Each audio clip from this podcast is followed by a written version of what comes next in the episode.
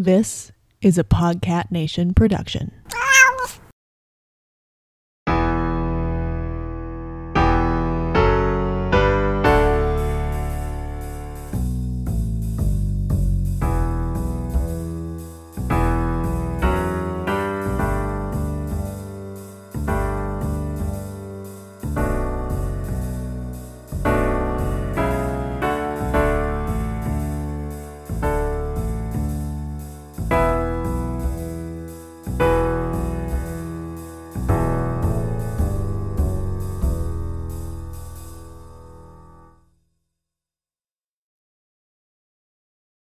Hello, and welcome to Buff Wild, a podcast where we've now established that Giles fucks.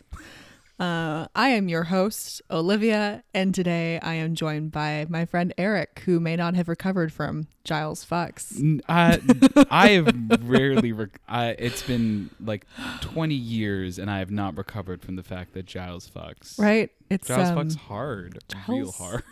Giles gets it. Giles gets it wet. Yeah. Yeah. Yeah.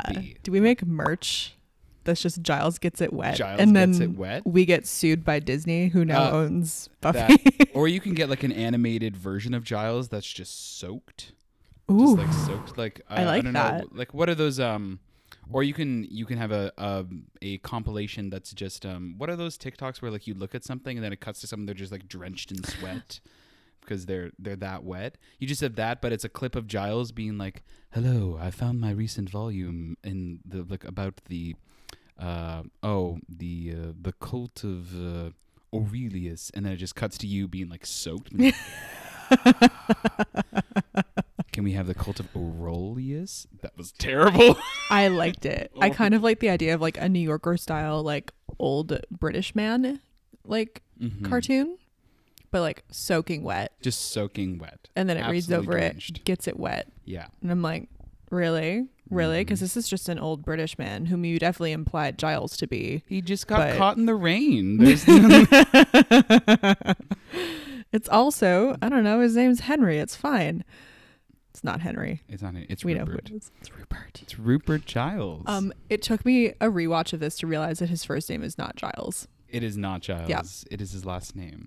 which also kind of gives me like a weird um level just a level of discomfort of like why did these children immediately just be like sup giles and he was like that's mr giles to you like where was that conversation Well, I feel Just like level of they, uh, the Cali- the California style thing immediately uh, dismissed Rupert as an option of something that they could refer to a human being without snorting every single time. so they had to go with Giles. It's also a very Whedon esque like wacky names that Right. are weird, like Wash or which is that's Firefly, um, or you know, like Buffy. right i guess they had to make him Willow kind of casual as well to and it's humanize not him Al- they don't call him Alex, they call him Xander. Ugh, they like sure It has to be noticeable first person unconventional names. i feel like i would have less contempt contempt for xander Mhm. if they just called him alex or alexander I guess so. I feel like mm, um Zend my contempt for Z- it would be different though because if we called him Alex, it would just be like he would just disappear. He would Alex is the name of one of the like the high school nobodies that is a B character in an episode that gets killed by the monster Yes. for plot purposes. Whereas Xander is the name of a person that you remember, whether you want to or not. also true xander is the name of a character who you would hope has a redemption arc but like i've yet to see it Yeah, I mean, like it it doesn't get there in the series, and Xander is a really weird character to watch now yes after a lot of uh a lot of uh evolution of uh I guess perspectives about Buffy as well as feminism and the treatment of women. mm-hmm Um that makes especially the earlier seasons really hard to watch Yeah. because there's this really weird mixed framing. I have a lot of thoughts about Xander in this episode, Oh even though God, he's in it for like 20 seconds. So I can save them for later. But uh, needless to say, Xander's framing in Buffy is fascinating to me. The choice to, because he's like the butt of the joke most of the time. yeah But ultimately, it kind of endorses his point. Anyways, I have thoughts about uh, Xander's brief appearance in this episode. oh bless I also want to say, um, uh, as a I don't know if thank you is right or Mm. or uh or if it's a read. I don't know which one, but you gave me the episode that is shoved right between the she mantis and the hyena cult, which are the two. What the hell? Oh, yeah. season one episodes. The most like what the hell is going on? And they're also very Xander centric. So I appreciate that you gave me one that was not Xander centric at all. Of course. I not a secret now. I also have feelings on Xander. This felt more appropriate for you and I. Thank you. I appreciate This this. is a little more subtle. I have a lot know? of things to say about young Eric watching Buffy and Oh. uh, an episode that is primarily about boys versus duty and dating. I thought you might. Yes. Uh, you've watched you've watched Buffy before. Did you watch it when it was originally on the air? I started watching it during season six when it was originally on the air on the Sci Fi channel, I think is what it was called at the time, back in like 2002, 2003. Um, and I remember, like, I very strongly remember the day that the final episode was airing, Mm. where they did several weeks of just every single episode of Buffy, all like all in a row, all the way. And I remember, like, because I wasn't allowed, I was a child and it was coming on on weekdays, so I wasn't allowed to watch television during the week. Oh yeah. But there was a brief, like, hour and a half after school was done when I would get home and the house would be empty. So I would sneak into the I would sneak into the television room and watch TV while my parents weren't home yet without telling them and just being like, "Ooh, I'm being bad and watching Buffy." And then as soon as they got home, immediately turn off the television. I like specifically that it was Buffy that you were watching while you were being bad too, Oh yeah. which just adds to it. Oh yeah. And like I couldn't tell anyone because Buffy was kind of a girl show Mm-hmm. when in 2003 like in the complicated nebulous idea of gendering television in Mhm. 2003 with my weird very closeted self being like no one can know that I watched the show about girls but my best friend at the time or one of my one of my like long distance best friend Philip loved the show and showed it to me and I was like oh, I can like this. Oh, it's okay to just like this. Okay, sure. I guess I'll just like this. And then no one else talked to me about Buffy in all of my high school, so I would like just watch Buffy in secret. Yeah. I feel like Buffy is yes, definitely exists in that age of like highly gendered television where maybe that was like I can't talk about this. But also even if you had like the parents who were like it's okay, we love you for who you are, baby girl, you do whatever. Buffy was still a volatile enough program that if they were like your parents were like it's totally fine whatever you, what the fuck is this? Why is everybody dead? Why Everyone's is that dead. old British man just getting it wet? What's happening? yeah, that like a British man that fucks. Everyone is depressed, sad, and so many people are dying casually. Mhm. It's a wild tone of just like it's a girls show that you would watch the spooky episodes of to get scared the shit out of Yeah. watching it. It's like, you know, about high school boy drama, but also is about monsters that murder people in horrific ways. Yes.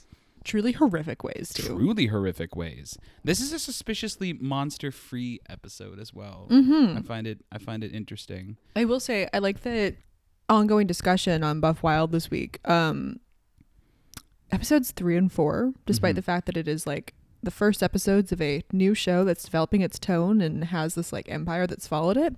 Not a lot of vampires in the first couple episodes. No, vampires are suspiciously. I don't know, like the word isn't absent, but for a show that's called Buffy the Vampire Slayer, like specifically focusing on that, which could just be reticent from the movie that it was based off of, um, vampires are only really like scary and threatening and bad for the first season, where you Mhm. have the Master, the like the big vampire, Yes. and then you have the reappearance of in season seven of like these Uber vamps, Mhm. um, which I don't know if you've watched it yet, but there's like the they're like these cavemen, prehistoric vampires that are supposed to be super powerful and super scary. Um, and that's the only really time real time that vampires are super scary. yeah. There's like there's vi- there's arc there's like big villains in season 2 that are vampires, but their focus isn't how like vampires are super threatening. They're trying to summon something else in order to stir up trouble. And other than that, vampires as themselves are never really treated as the primary threat other than in this season. Truly. You watched Community, right? I have not watched Community, or not a lot of it. I've seen the like the choice good episodes from the early seasons, but not a lot of it. Okay. But you can describe things to me. Thank you. So I'm like, oh, I just want to keep going on this analogy. You could see it in my face. Um, there's an episode in the first season where I assume it's the first season. Abed is really into a movie he finds called Kick Puncher, which is like a C-list action movie from the 80s, and it's like really bad CGI, and he's obsessed with it, and he like basically recreates it, but does like a parody version called Punch Kicker or something, and it's like an action fight scene, and it's him playing all of his adversaries as well, but it's just like him in really really uncomfortably community college costumes and him popping up like "Meh, meh," and just getting kicked or punched whichever they landed on. And that's kind of what the vampires feel like for the rest of the series. Yes. Just. Man. And they're they're often the butts of the jokes. Like they're Yeah. always talked about as like the lowest form of evil, and they're like these like usually pretty useless goons that like kind of stir up trouble. And there's a couple of very qualified vampires, but they uh, their threat is kind of like nebulous and it kind of disappears. That's a weird tension in season two, where the like the big bads are all vampires, and you kind of this feeling of like why are they threatening? And you have to eventually get to like reasons why they're actually threatening that because you've watched season two already. Yeah. So like Spike in season two has to be Oh, like this horrifying. He's killed Slayers before, or when Angel becomes Angelus, it's like he's a horrific Hmm. monster that torments people and goes to this extra pleasure. But otherwise. Vampires in and of themselves are not usually that threatening, which is weird because in this episode, it's like an evil vampire named the Anointed One will appear, and it's this weird religious goon on a bus, but it's a fake out, and it turns out to be this child that you never really know what the child's powers are or why the child Right. is evil. He just looks like Damien from the Omen evil, and you just Yes. project all the ideas or make up the ideas as to how he could be powerful and evil, but you Right, never I'm really also- know. trying to remember because I haven't watched his final episodes for a while. But I don't think we get like a lot of example of his power. He's just there and he's like, I'm special. Yep, just there, special looking, sinister. Um, also, the master is wondrously gay. Oh my god, yes. wondrously gay. Like uh, just a beautiful campy gay villain. I forget there's a great line in this episode where he's like trying to be menacing and then he just goes bug and just like snatches a bug. I'm just like that's Right? beautiful. Beautiful. Outstanding. I know this isn't true, but in my head, I like to think that Stephenie Meyers like watched the first season of Buffy was like, yeah, great. Aw- I'm, I'm sure she didn't because of reasons, Mm. but then got into season two and was like, what the fuck is this? and that inspired her to have her like weird explanation of vampires or apex predators. She's like taking it back. Taking it back. Well, I mean, like everyone saw David Boreanaz being very pretty as the like, "Don't come near me, I'm too dangerous," Mhm. um, which is a weird thing to say about sexuality. Angel's whole arc, and especially in season two, is a weird thing to say about sexuality. Joss Whedon, but but like you can see the influences of like vampires are beautiful creatures that are tempting, but like have a ethic like feeling that they it's all very christian it's very we have this internal badness about ourselves that we need to suppress and overcome in order to be ethical as opposed to being like true to ourselves it's very strange it's very It's it's true. it's an it's a it's an understandable choice from a mormon mom who wanted to write a sex fantasy about vampires to have also like true. mm, mm, I'm you're bad and you can't do this, but also I want you because you do this. Drain me, David. Uh, it sounded like Moira Rose for a second. It just made it even weird. Hello, Drain me, David. David. David, can you uh drain some of my blood, please? oh my god. Also, real quick, what are your thoughts on Angel as a character? As a character, Yeah. I mean, my thoughts on Angel are always going to be complicated because David Boreanaz was a sexual awakening for me. Fair. Um, so I'm not gonna ever be objective about it.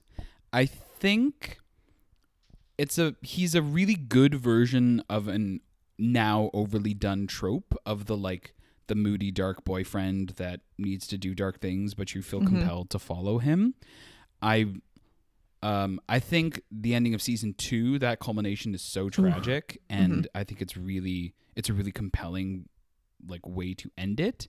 It was interesting watching this episode because um you forget, especially me being more familiar with the latter seasons, you forget that there was a time in which it wasn't like Buffy and Angel being obsessed with each other. Mm-hmm. That the, he's just this weird hot dude that shows up sometimes and is just like is mysterious and is like, you gotta do something about the master, Buffy. And then she's like, Who are you? what is this? And he's like, I won't tell you. She just asked for like a way to contact him, and he's like, Shh, Shh, no. no, no, no, no, no.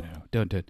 Just gonna be mysterious in my overly lavish mansion, which he it's a suspiciously fine house that he owns in season two.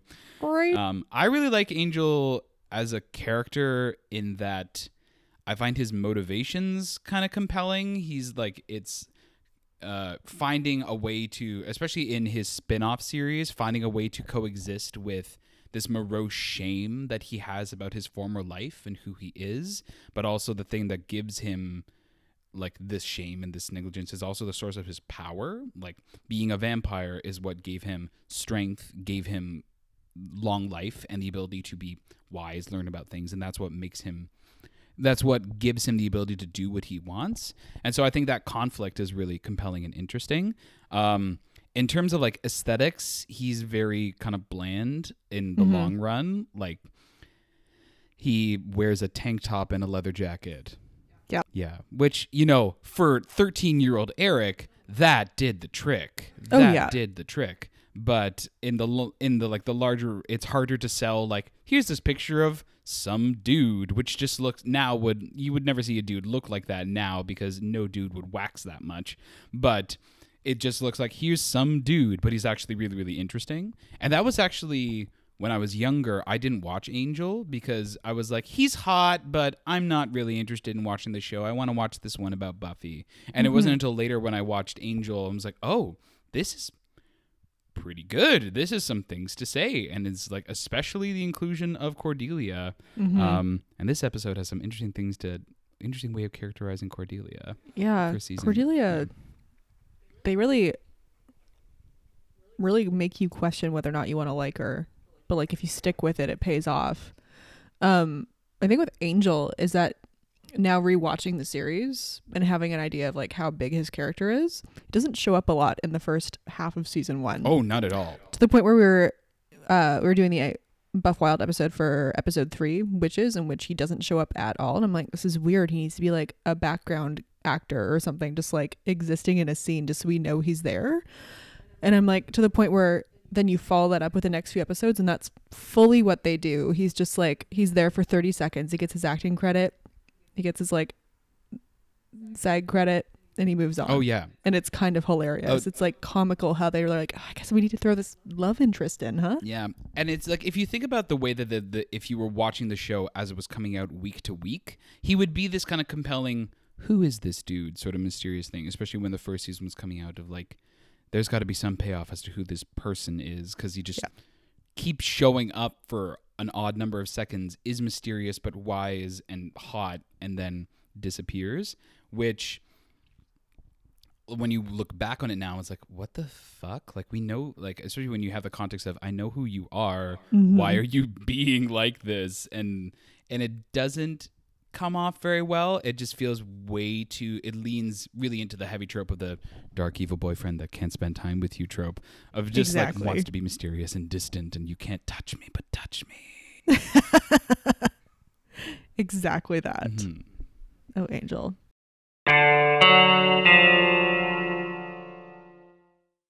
Should talk about this episode? Yeah, let's talk about this episode. it's a great title for an episode. Yes, to the point where it's lengthy enough that in my notes I've just written episode five, Dead Boys. Dead boys. what Dead is the actual title? Um, uh, don't kill a boy on the first date or something like that. If I Good advice. Good advice. Um, after a couple of weird filler episodes in the start of the series, we get vampire attack. final vamp, finally an actual vampire attack, Yeah. not a she mantis, Right? and they immediately pivot to hyena cult in the next episode. Truly. We're like, boy howdy, what an episode that was. Where Mhm. why did they do that? But Mhm. okay. Um, yeah, vampire attack, which Buffy's really succinct with her slayage, Ye- she calls it. Her slayage, I think, yeah. I think she calls it that twice, but it really stuck with me. yeah. Um, and Giles is just like, hiding behind a tombstone taking notes. And He's like, I give you a C minus for effectiveness. I do like, love the occasional performance report as if there's like a scale that the Watchers Council has established of just Right. like, "Hmm, yeah, interesting. He's like, we don't have an office, so we're going to do this here. um, yeah, she's within like 30 seconds of an episode is Slate a vampire. They're chatting about it, but like they find a ring. Yeah, they find the ring, f- which has a mysterious. Oh, here's a, something that I found compelling and interesting. Most Yes. of the uh, most of the future episodes, uh, Buffy is kind of uh, dim-witted about figuring out the mystery. Like she's mostly just like, "Cool, I've got the big arms. I've got this other conflict going on." I'm not the books person, but she's suspiciously on top of things when she's like, she's the one who notices the um, the insignia for the Aurelius cult. I believe Yes, the sun name. and three stars. The, sun with three stars underneath it, and then later, and when they have the the scene in the library, she's the one who finds it and like, look, I did this. And there's like a minor amount of like, isn't it surprising that Buffy noticed this thing in the books? But mostly, it's like, oh, she's a competent person who would know how to do these things. Right. Buffy is like the token for like millennials, quote unquote, gifted kid who now we just know has ADHD. Who's like really skilled and talented and like very intelligent, but just like, oh, maybe if she just applied herself. No, maybe if, you know, maybe if other things. Maybe if other things. Maybe if other Maybe things. Maybe if neuroatypical. right. I want it to become canon on Buff Wild that Buffy just has like really bad ADHD that's undiagnosed because she has no present parental figure in her life who's like, I think my kid needs some extra assistance. which provides an am- an amazing amount of uh, challenge when in later seasons she has to run the house and Mhm. also has to like like be a full adult by Yes. 21 Right? She's like, I guess I'm raising this child. All right, Michelle Trachtenberg, let's teach you how to do long division. Fuck. oh, woof. Woof. Um, yes, they find a ring, and then we immediately cut to our iconic gay villain of the master who's got has found this book, Found and he's like, check out my aesthetic yeah this, leather book. all, all these like weird go-to like semi-biblical sounding prophetic books that all have the like it's total this tomb is totally there guys. This tomb is totally there. It's always been here. This prophecy's always been happening. It's not just a convenient plot device we've used in order to make this episode happen. Right? But here's his prophecy about how the anointed one will arrive with the murder of five or something like that. Ooh, I have written some, down some things because they were so specific. Also, just real quick, this castle that is supposed to be so sinister looks like it's made of plasticine. Oh, it is Every time. absolutely a weird, bad sound stage that It's- looks like it's mostly made of styrofoam. hilarious! It looks like a weird, like late night Muppet set. Which think about the acting gig for the master having to have spent Oh. all of his time in that season just like walking around, be sinister, wear too much makeup, be kind of gay. right? Imagine the like casting call for that. Yeah, An absolute sassy bitch. Truly. So we've got this prophecy of the Slayer will not stop him. He will lead her into hell. Five shall die from ashes. The anointed shall rise. I'm like Ooh, sinister, spooky. right? Nobody in this series believes in free will. It's all prophecy. It's all prophecy. Yeah. Um, we cut back to the library because again, the first season we get a lot of just like aggressive cutscenes where it's like, "We're here, we're here, we're here, we're here, we're here, we're here." Mhm. Um, yeah, and Buffy's on top of it. She's like, "Look, I'm really hyper effective right now. I find this. I found this sun and three stars logo. I'm like lesbians. uh, tell me I'm wrong. I choose to believe that a lot of like queer AFAB folk watched this on its first run and they were like, I know it's evil and everything, but like, check out that sun and three Check stars. out that sun and three stars. How many of those tattoos exist on people from that era? Oh, absolutely. Mhm. Absolutely. We want every piece of insignia on our bodies from that. Exactly. Um, and then we get Owen. Owen. I have some thoughts about Owen. I have a lot of thoughts about Owen. So Owen is the sensitive Emily Dickinson reading hottie who Yeah. shows up and is kind of fumbly and awkward, but is interested in Buffy. Mm-hmm. And they usually play the tension of Buffy is interested in someone and the guy is super confident and not interested. Mhm. Um, and I have some thoughts about Owen. Mostly, Owen is a sensitive, poetry reading, hot, awkward dude. in my Yeah. high school experience, which is not the high school spe- experience, but a high school experience, I have never met someone who is sensitive, likes poetry, hot, and popular. You can be some combination of Yeah. those four things, but you are never all four at once. I was like, who is this? Who is this poetry reading hot motherfucker It's who true. shows up and is fumbly and charming and then really wants to Please know Is it Olivia? Please know that as a high school poetry kid, Owen comes on the screen was like, I hate him. I hate him so much. It's yeah, like you he couldn't be like you wouldn't be hot and into poetry in high school. right? Like you could be in secret, but you wouldn't be like you wouldn't be known as the hot poetry guy. To the point where I just I would like if we could re- just refer to Owen as Emily Dickinson from here on out. Emily Dickinson. Buffy and Emily Fucking, Dickinson. uh, I love. The, I also love the Emily Dickens line. Oh my God. like yeah, Right, Emily she's great too. Dickinson, him too. so painful. Yeah. My big thing with Owen is like very aggressively. He's like, I found a girl. She likes books. Apparently, that's not a thing here. so I'm just going to latch on to her, despite the fact that we've had no contact up until I found her in the library. And then just negs her every time they talk. like, fully just tells her, It seems like you're dumb, like seven times in the episode.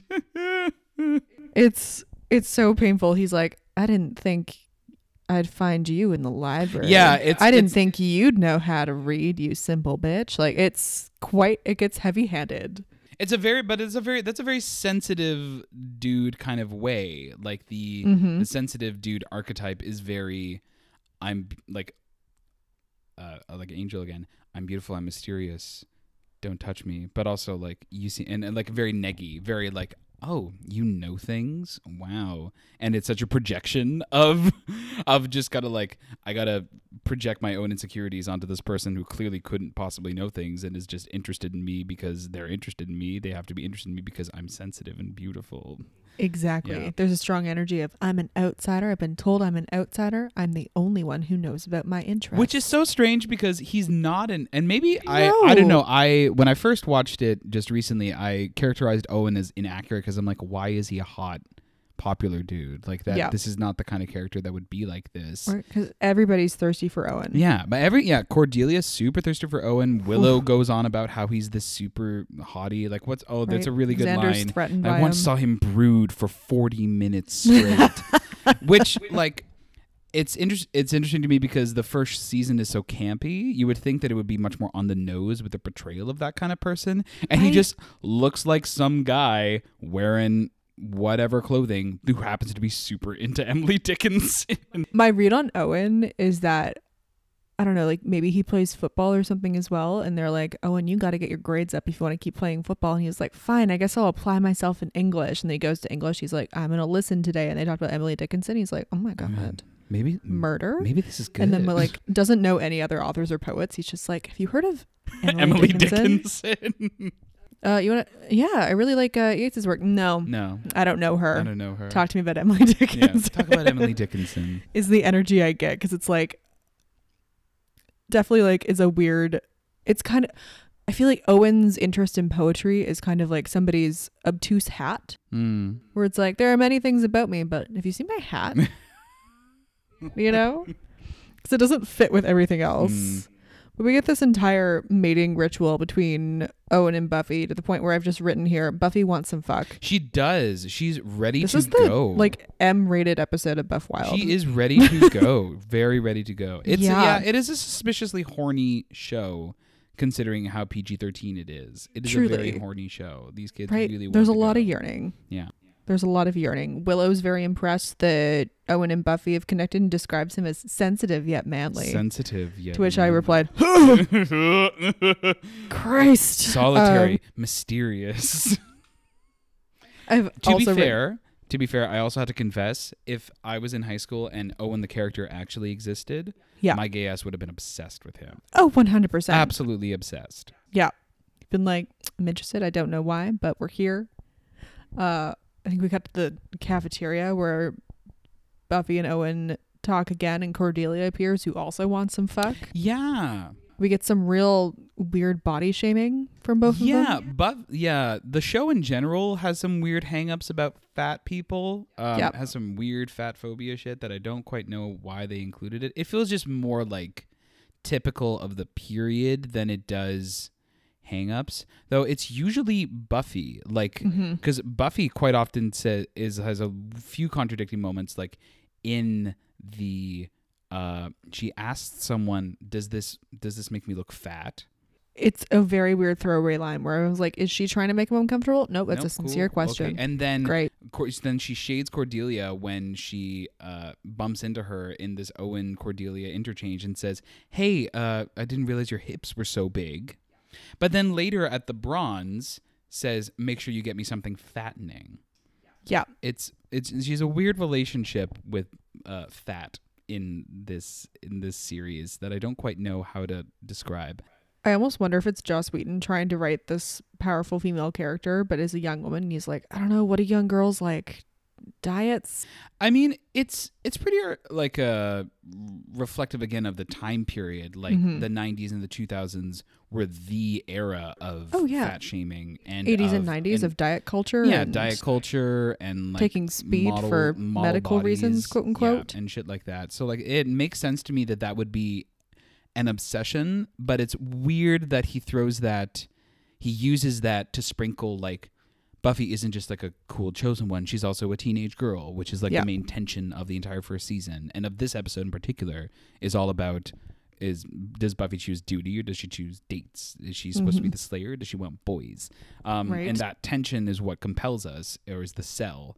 And it's weird that he chooses to quant to like uh, qualify her teenagehood by being like she's also obsessed with her body and doesn't want to be fat, which is like there's other choices you could have made, bud. Weird choice. I get it, but also why do we keep bringing this up? Exactly. Also, just in terms of a scientific point of view, I'm like, Buffy does like triple the cardio of any like Olympic athlete in her vampire slaying. I'm like, I feel like her body fat index is low because of just her after school oh, activities. Oh yeah. Well, and like part of the Slayer magic is that she's supposed to look like a helpless girl, but then she has like the superpowers. Like they and they that's like they do that for a lot of puns or like not puns for a lot of uh, gimmicks and gags in the first season. yeah Like in this episode later, where they're in the funeral home and she's like, "Oh, you just didn't like handle the the door well enough when Owen can't open a locked door." Um, and so it's I guess like part of the imagery is that underneath this frail, slim, petite exterior is actually a magnificent superpower.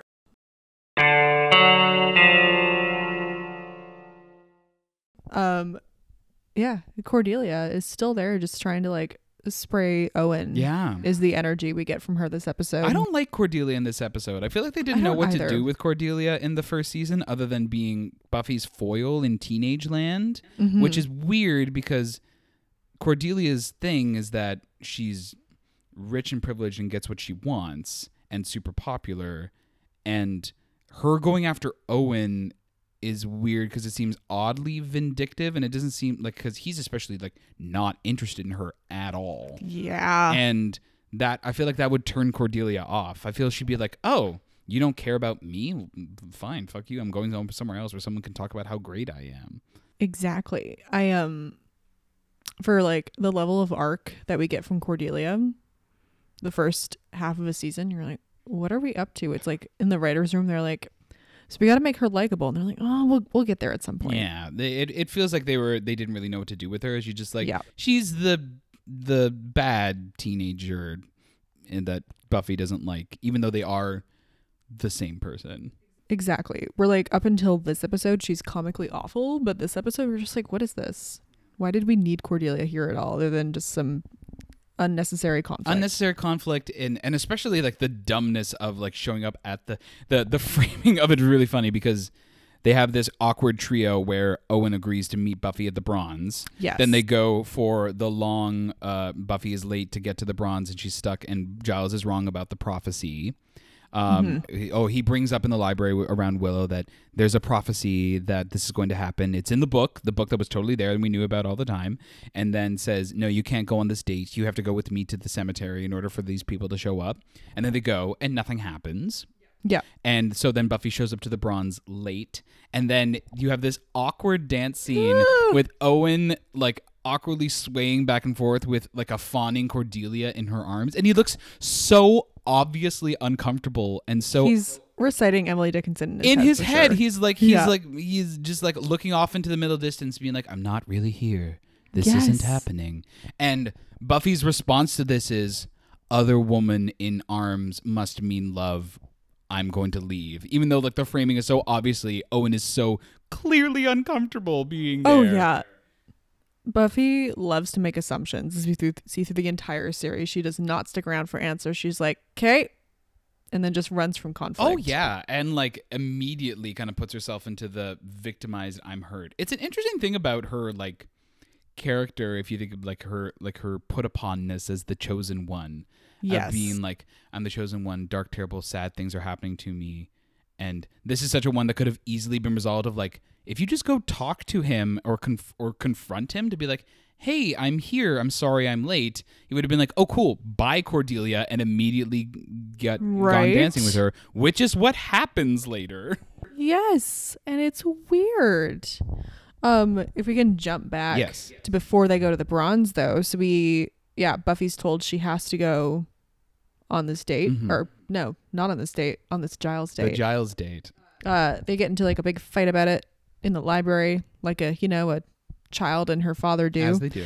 and they're really mad and you know just fighting about it and she's like i have to go to this thing and he's like yes the the slaying thing and she's like no what are you talking about boys and he goes i'm talking about trouble and i'm like in my head i'm like it's the same The same thing. yeah nothing's good They're the here. same thing. They're the same thing. nothing's good here um yeah they eventually establish that buffy's gonna do her duty they go to the graveyard nothing happens she's wearing the most insane I, jacket ha- I have this in my notes. Is my it it both looks like very clearly outerwear but is also like a bathrobe that looks like a faux fur tiger yeah, it's her print faux fur tiger print It's that so looks like pretty. a fuzzy. It looks like it should be a blanket or a towel that they turned Yes. into. It's very 1999. It's very good. It's so much and it has a hood that she then proceeds to put on to go into the bronze i'm like Absolutely. really the, that's the look you were going for for this She's got a. She, it's like it's hot and funky.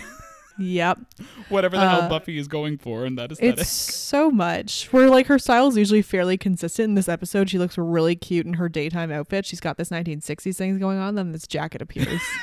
I'm just like, oh, we're back in 1999. Oh, here we go. Right. We're back.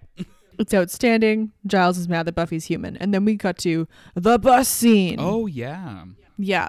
So yeah, late into the episode, considering we get the threat of the episode of we got this bus. It's creepy. It's got some very like 2010 CW crime scene vibe. Yeah, and like the it's a, a weird choice of stock character of like ambiguous white dude who says threatening, vaguely Christian things. Oh, I've described him as evangelical vampire. Yeah, evangelical, like weird buff evangelical vampire that's like ready to go a murdering and like saying oddly sinister things, and then they have a horrifying crash, which I think begins with a vampire standing in front of the bus, which Yes. then gets hit by the bus. Yes. Is that vampire dead? Like, are we supposed the vampires? Well, Because that would be a looks way like- that he would die, but also like it both looks like they hit the vampire, but then bus driver gets out. Everybody in the bus is fairly unscathed, considering they hit an obstacle in the road. yes, Gets out of the bus to see if the person he hit is okay. It looks like he hit some kind of obstruction in the road, like he swerved, but we didn't he see swerves that. over to the side, and then they kind of like crash. yeah, because then goes to check on the vampire, and he's like, "Hey, buddy, you okay?" And he's like, chomp "Right." And then the entire bus gets a murder. chomp time. Gets a murder. Which, please know, I watched this. Was like, they're gonna start killing children now. This is Mm. clearly what they're up to. Oh yeah, they love to kill children on the show. They actually they're they're super into it. They don't usually Yeah. show it, but they're super into uh, kids dying. a and lot or of the threat implied. of kids dying. Yeah, It's an easy way to establish like there's Dominance. there is one point where they dominance literally over your viewers. for arbitrary reasons. I think it's in I can't remember if it's in season 2 or season 3. Um but it's a Halloween episode where they have to feed literal babies to a, a snake demon that lives in the sewers. And there's no point in anywhere else in the episode where they bring up babies as part of it. There's no plant. There's no like babies are so annoying or frustrating. It's just suddenly just like, oh yeah, they eat babies, and you're like, what? Uh, okay, sure, all right, babies.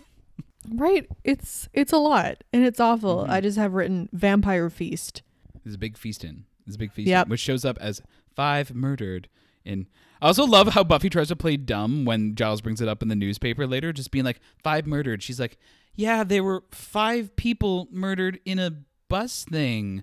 That clearly has nothing to do with the five people that would have died in that prophecy we were talking about. Like, girl, Right. come on.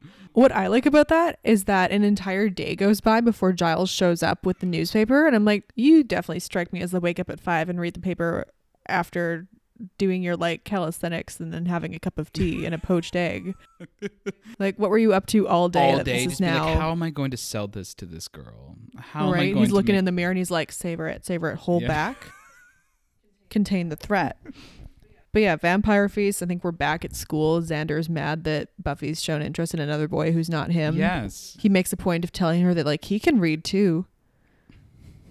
And I love it. Yep. And I love it. Owen shows up and it's just like the two of them in another bizarre mating ritual and Xander the entire time just mugging and being visibly upset. visibly upset in the corner that sexual attraction that doesn't involve him is happening around him. Buffy gives us some of my favorite dialogue from the episode, and the Owen's like, "Hey, you uh, you didn't show up last night," and she's like, "Oh, um, my watch My watch broke, broke. and we don't have any clocks in our house, so I didn't know what time it was or what day it was." And he's like, "Tell me about Tell it." And then he gives her his watch, Yes, which I don't think she ever gives back to him. I don't think so. Um, That's and hers now. She a- melted that it a down. pocket watch. I It's like a good looking. it's a pocket classic watch, and I had to zoom in and check a few times. Is like, is that a Christian Dior pocket watch? It is a Charles Dior. Where I'm like, Huh. Is that another brand that I'm not familiar with the 90s, or that was like a full like Riverdale style knockoff Oh. of like oh. Van- Like, Vanity Flair? yeah, you know? Oh my god. and he gives her the pocket watch, and Xander's like, "What the fuck?" and looks at his own watch. It's like a Mickey Mouse. Oh yeah, it's yeah, it's a, plastics yeah, Velcro situation. watch. Yeah. Bless. I don't Um, know what the show wanted to say about Xander. Because because the preceding scene then is her getting dressed, right? Yeah. yeah. And that yes. that's and her getting dressed with Xander and Willow and Willow's being like this looks cute, this is this is nice. And then Xander telling her to wear like a snow jacket and a giant hat. Right. I also like the energy that they're like Xander has to be here to help Buffy get dressed, but also Xander, don't look. Yeah. Like, why is why is Xander here? Why is Xander why did she need a full panel to help her get dressed? Why is Xander here? Well, and it's such a and it's such a weird conflict that goes nowhere because Xander has n- basically nothing to do with this episode except for just kind of being there, and they needed to have him there. right? Also, it's so weird seeing his masculinity or his emasculinization. Is that even a word? His like when the attempt to emasculate. I'm losing. My, I'm having a stroke. It's okay.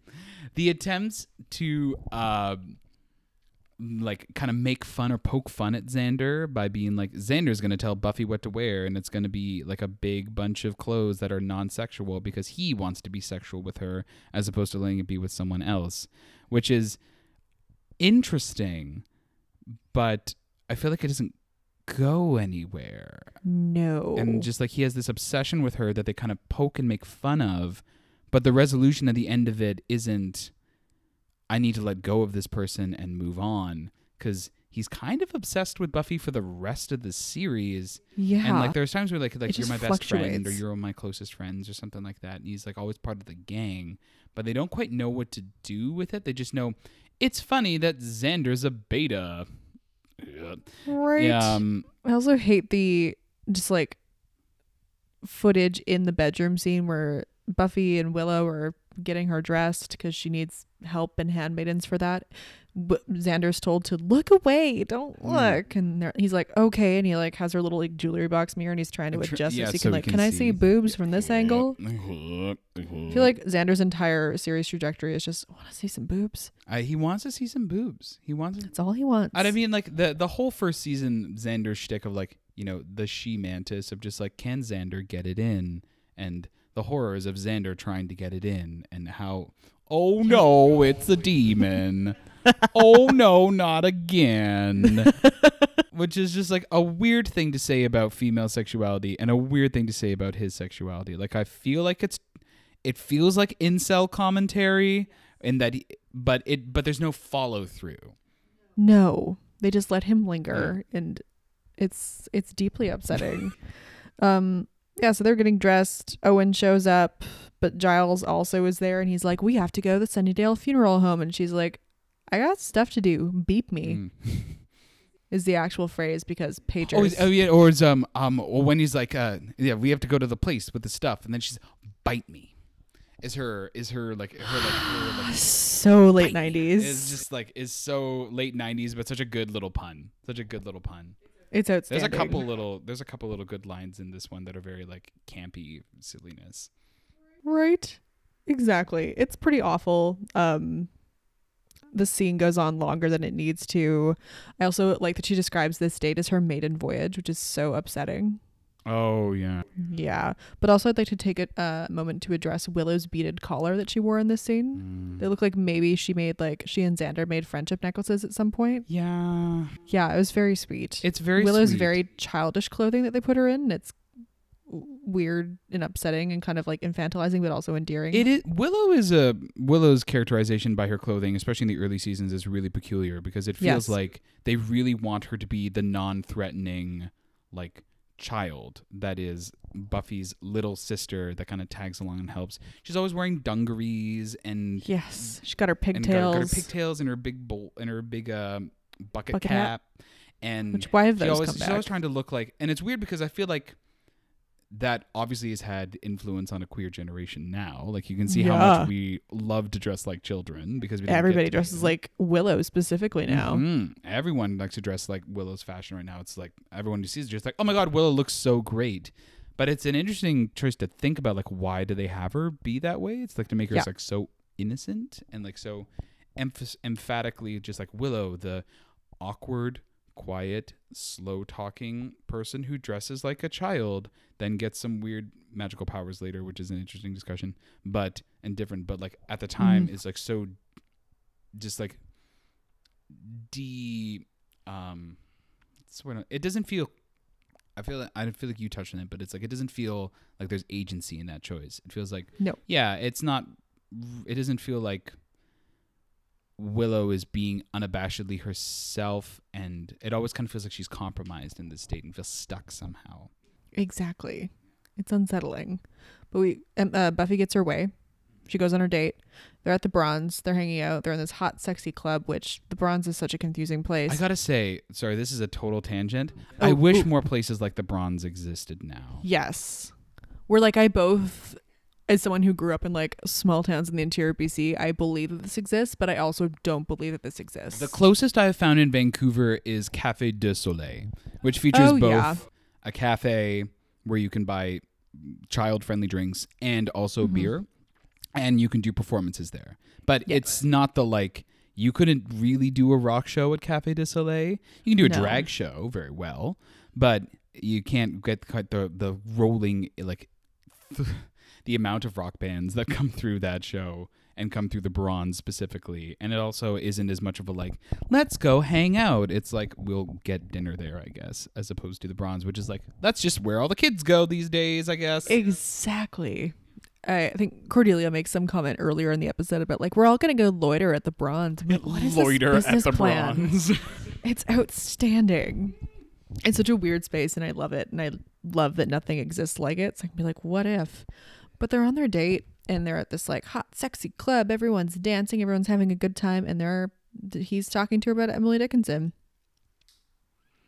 and how she's so morbid, and he loves that. Yeah, love that for you Right? We get like the first little snippets that Owen is a danger chaser. yeah an adrenaline junkie that was an interesting uh interesting little uh little uh, plant for the future reveal of that Yes, which they like actually in, in, uh, engaged in some subtlety with that one, where they're like, we're just gonna slip this in if like the sensitive guy actually just likes death and danger, Mhm. which makes a lot more sense. Um, and then continues to neg her, and he's like, most girls, you're like, they're pretty frivolous. So like, I don't know, you're kind of cool. You're, not like kinda other girls. cool. You're all right. You're not, not like, like other other girls. girls, Buffy. and he's uh, she kind of like freezes and he's like, Did I say something wrong? And I just yelled at my TV. Yes. Yes, obviously. You yeah. said everything wrong. You're so awful. I've also just written, God, they're awful. Because they're on this terrible date where if I think if I saw this date happening, I would be listening to it to roll my eyes. It's so uncomfortable. Just Uh, Cordelia looks am- Right? Cordelia looks amazing. She's got this crimped hair. Oh yeah, her little crimped hair that she just shows up at the bronze with. Yep.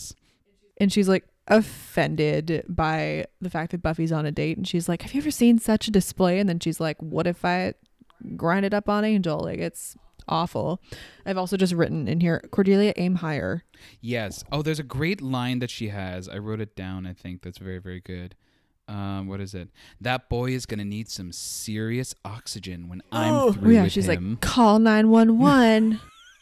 and I'm like, "Spoiler alert, he doesn't need d- oxygen." What is, yeah, that is a great that is a great pun in like a great little foreshadowing, but also like f- like the concept of face sucking is if Right. Nick if Nick went went "Huh," for uh, Giles gets it wet, then I'm gonna get I'm gonna "Huh," for that boy needs some oxygen because I'm gonna suck the life out of him through his face. And then there's me for the entire day just going terrible. And we got to our sweet idiot Giles who decides to drive up in his tiny little British car to the funeral home by himself with a cross. like, yeah, I guess I'll just do this. I suppose. Right? And immediately is accosted by two vampires. I'm like, what did you think was going to happen? You knew tonight was the night. Mhm. Drag your child bride out to the funeral home and make her fight for you. Is awful. So he's immediately in danger. He's got a cross, which apparently did the trick to keep him safe, but then he like runs into a room to barricade himself and somehow that's where they overtake him. Like you're in a confined space and you have a cross. Yeah. How is that not enough to keep you safe until someone comes to find you or the sun goes up? Um uh Willow and Xander are like, we should probably help Yeah, Giles. so they the go window. and they find him trapped in like maybe the crematorium or maybe the morgue. I'm not sure what the space is supposed to be. I think it's supposed to be uh, the combination vague idea funeral home crematorium slash morgue.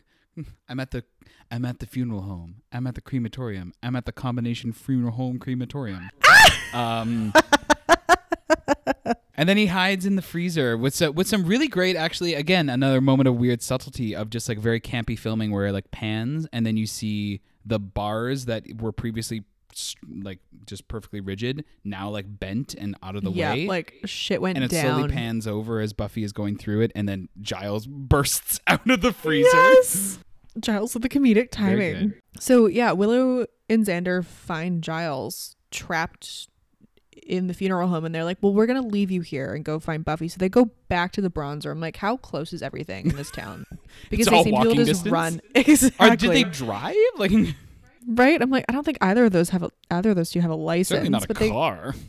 uh Giles they're like, Giles, where's Buffy? And he's she's like, She's got that beeping thing. That beeping thing is what he described his date Mm. her date as. So we cut back to the bronzers, which is where we get the uncomfortable Cordelia, oxygen, sucking line. time, where she also looks at Angel and goes, mm, "Salty goodness." Round. it's awful. what is salty about? I know what's salty about him. We Right. salty. Cordelia? Mm. You're too young for that. Go touch some grass. Um, but there's just a brood off between Angel and Owen. Yeah, and, I do love that, like the this kind of moment of like the two. I love when the sensitive boys butt heads. Right? Owen tries to engage and he's like, How do you know Buffy? And he just goes, Work. also, You is work? Angel wearing a silk blazer in this scene? I couldn't tell. It's like it's he's always wearing some sort of collared jacket that is a, uh like a textured fabric. It's either got Yeah. like the glossy leather or it's like the silk kind of almost velour ish. Yes. Or It had an amount of shimmer to it where I'm like, Is that just a silk blazer that he got from Le Chateau? Yeah, he's a fancy bitch. He shops at so. Le Chateau. He would. he would, though. Um, Willow and Xander show up in record time and they're like, Hey, we thought we'd make this a double date. You know, it would be cool if we went to the Sunnydale funeral Great home. foreshadowing and like a weird moment again because like Willow has to be so desexualized and dressed like a child that she couldn't possibly be interested in Xander or like Right. have uh, any kind of agency of her own. So like yeah, isn't it funny that we would date? right? Who's touching? Not her. Mm. It's fine. Um, But they're like, funeral home sounds great. Owen is horny for the funeral home. He home. really is. He's like, oh my god, I've always wanted to go there. Let's go. Um, Buffy's like, you can't come with us, and just kisses him and then leaves. Mhm. I'm like, bold, weird move. That was not the vibe, but okay. Buffy kisses Owen, and then they go to the funeral home together with Owen very excited to go to said funeral home. Yeah, they tell Owen that he can't come. And then again, my question of like, how close is everything in this town where they get there? They just stroll in because also, why is this closed funeral home unlocked? Yeah. And Owen's already in there. Owen is the jump scare where he's like, hey guys. And we're like, how did you get here before Yeah. then? How did you get in here without us noticing? Uh, Also, did you just you just followed them or went a different route? It's a it's an interesting choice. right? It's quite. It's quite curious, but he's like, "We're we gonna see a dead body? Like, what are we gonna do? I've always wanted to come here, and it's awful, um, deeply uncomfortable." So like, Mhm. they find the observation room and she's like stay here if you hear anybody coming like i don't know a security guard a definitely not a vampire guard. Yes. just be quiet and also barricade the door so like they barricade the door with pillows Yeah, with yeah, with pillows and cushions, like, just in case. Right, i'm like what what good do you think this is gonna do um owen finds a dead body and he's so excited his response is oh my Oh my. Yeah, the curtain reveal, and he's never seen a dead body before.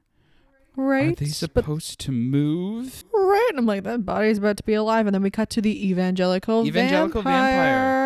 Can I can I reveal my trashiness here? please? This is this is really basic gay. Um I shouldn't. oh no. Uh evangelical vampire was is a hot evangelical vampire. It's something Oh, yeah. about it's something about he wants to murder me. He has atrociously bad tattoos. and he's just like just buff enough that I'm like, yeah, you can get it. You can get it. I'm Right. not happy about it. It's not a good evening. And when it's over, I go home and have a shower. But I'm like, I'm glad I did it. it's good to know who you are. It's also completed with him headbutting the glass divider in the observation Oh room yeah, to get just bam. We're like, if that's not a come hither, tell me what's not. out of the door. Right. And we're like, oh no, our very strong pillow barricade. um, he finds Buffy. They get into a scuffle. He like throws her against so many metal surfaces. Where I'm like, what are Buffy's bones made out Yeah, of? and then he takes an urn full of ashes, Mm-hmm. and then oh, is and Owen takes the urn oh, full, Owen full of yeah, ashes. and then he oh, Owen takes the urn full of ashes, then cracks it on his head. yeah, which that stuns him for a minute. I guess he tries to bite him in the process. Also, Owen's that's a like he tried. person. Like that's that's a human. Well, not really a human, but like that is He someone's doesn't grandma. know that it's not. Yeah. Right? Um Owen is like, Are you okay? He tried to bite me. What a sissy. yeah, that line was the weirdest throw out of just like interesting. In like it's like one of those like anachronistic. What the f- what the hell the nineties? Like okay, But- sure.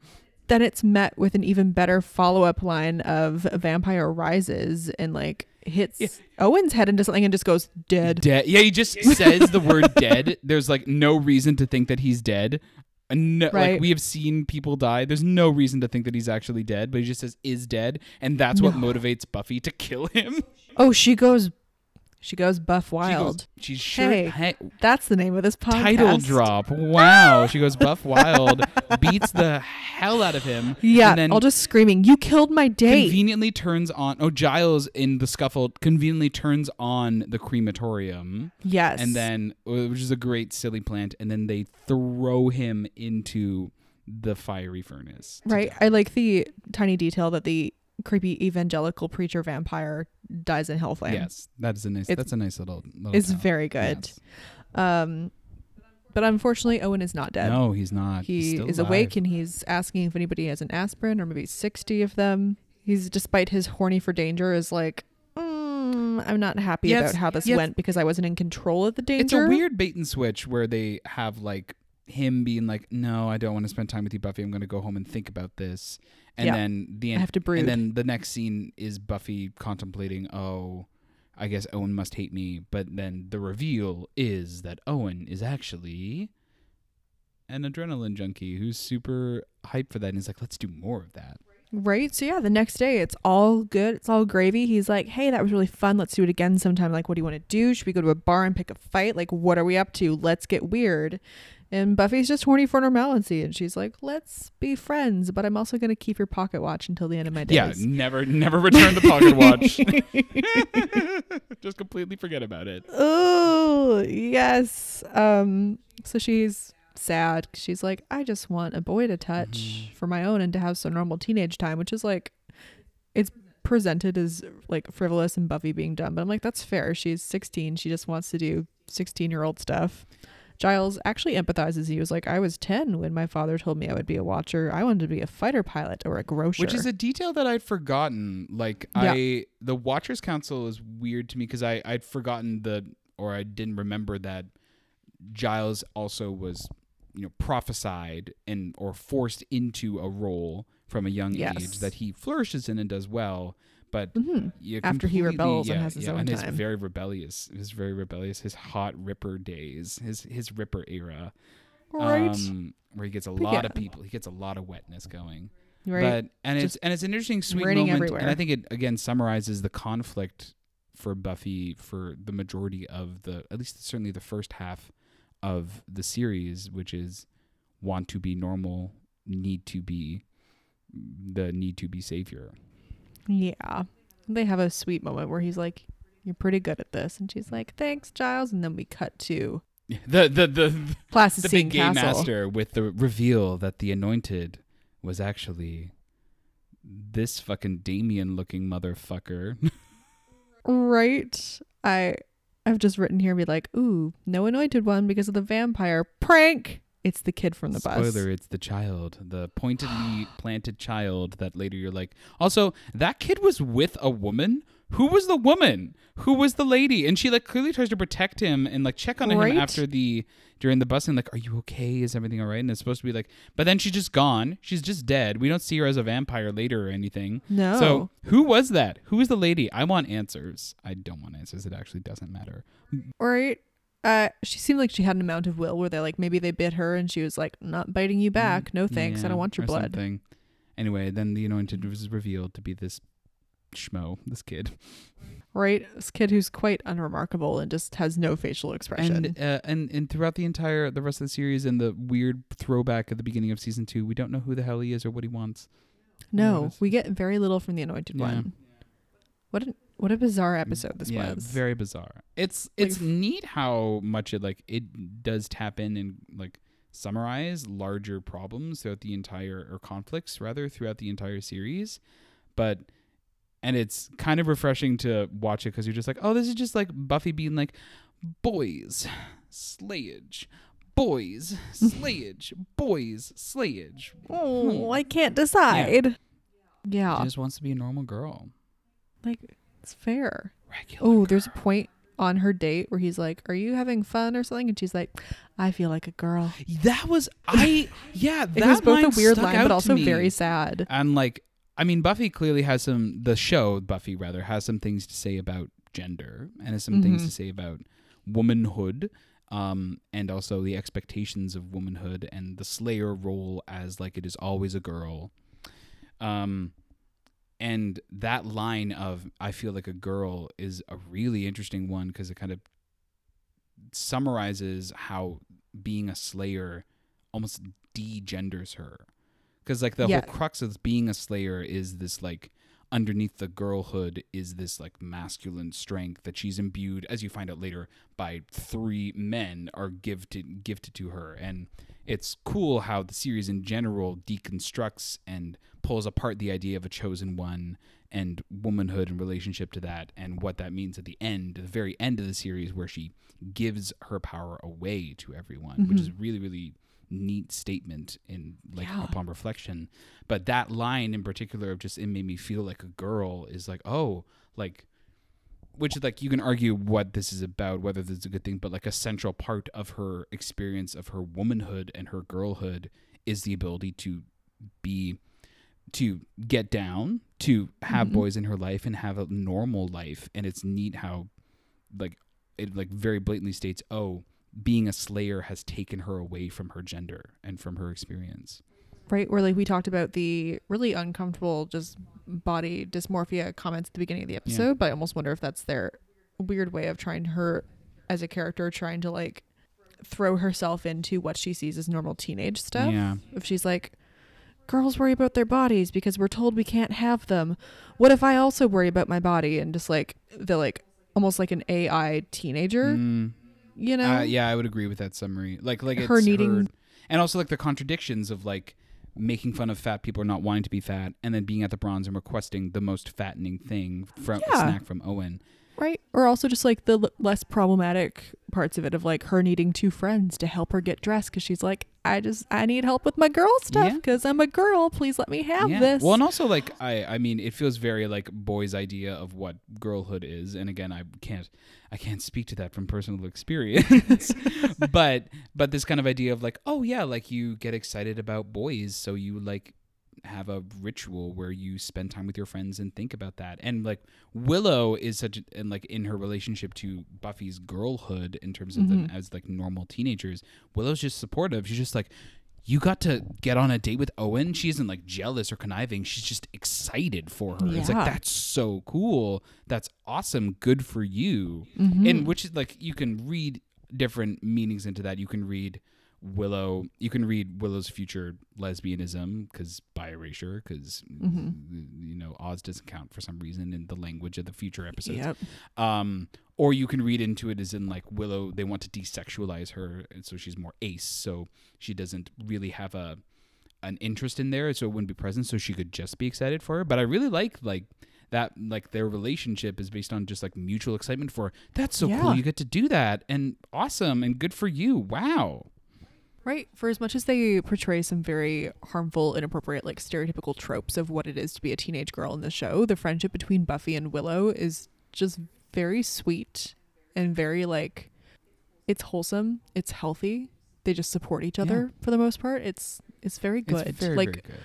of Buffy's romantic relationships, none of them really are like 100% I root for this, but it's her platonic relationships with the people around her who actually care about her that you're like, "Oh yeah, these are this is what I'm here for." Mhm. It's Yeah. like just really good friendships. Exactly. and I I find Buffy's I don't know uh, her characterization is like someone who has immense amounts of power and immense like um, like the all the reasons to kind of just think about herself and how the show slowly teaches her or her lessons are to divest from that to be like I Mhm. don't want to be a chosen one I want to be a regular teenage person I want to divest myself from this power that I've been kind of struggled with in this like boys dates versus duty kind of conflict and yeah.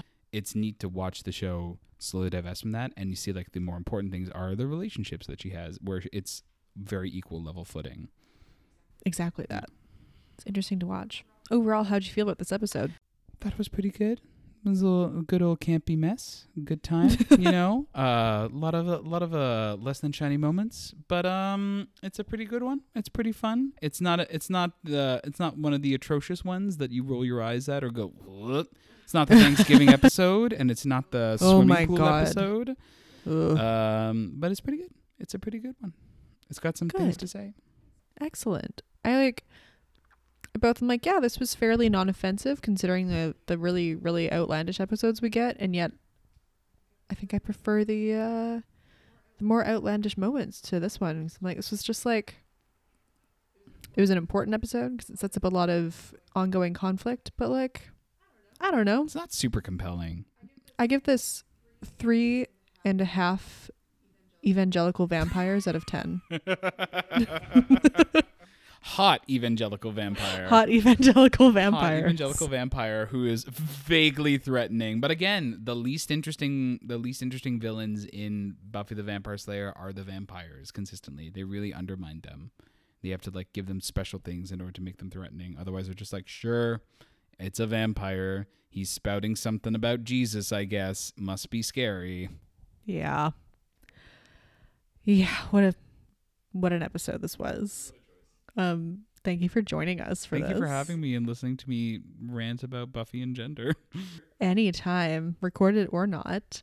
Um if people want to find you on the internets and get into what you're up to, where should they find sure, you? Sure, you can listen to uh, my Buffy related single that I released back at the beginning of 2020 uh, called Slayer um, through my art my uh, Bandcamp. Uh, my band is called Subtop. It is a pun on Sub Pop, which is a record company in Seattle. It's called Subtop. Mhm. The song's called Slayer. I've also got an album coming out probably before the end of this year, depending on when I choose to do that. That'll be fine. That'll be fun. Uh, you can look me up on Bandcamp at subtop.bandcamp.com, or I'm also on Instagram and uh, the spicier versions on the Twitter. Excellent. Also is Subtop. Yes, all Subtop. Subtop Eric. Musax.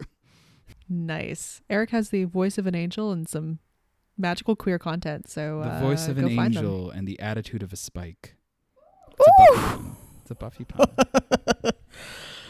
Outstanding. And if you want to connect with us on social media, you can go to Instagram or Twitter, where we are at Buff Wild Pod. Um, you can find little excerpts from the episodes and further discussion. So always some fun stuff that pops up through the week. And if you are like me and you want everything in one place, you can go to our Linktree page, which is linktree slash buffwildpod. And it has all of our social media links, everywhere you can listen to episodes if you're not sure which source is best for you. And it also has a link to our Buy Me a Coffee, so if you feel compelled, you can donate. Um, but if you'd like to support us emotionally, which we also love, you can send us an email at buffwildpod at gmail.com and just let us know what you think. Do you give this episode a rating of evangelical vampires or Buffy's leopard print jacket? Let us know. Um, but yeah. Thank you again. Thanks so much for having me. This is thrilling. This is one of my My- favorite things to talk about. I'm so glad. My absolute pleasure. Uh, we will see you next week with some more absolute nonsense. Hyenas next week, so uh, stay tuned. Have fun with the hyena cult, whoever you got on here. well, thank you. All right, everyone. See you next Bye week. now.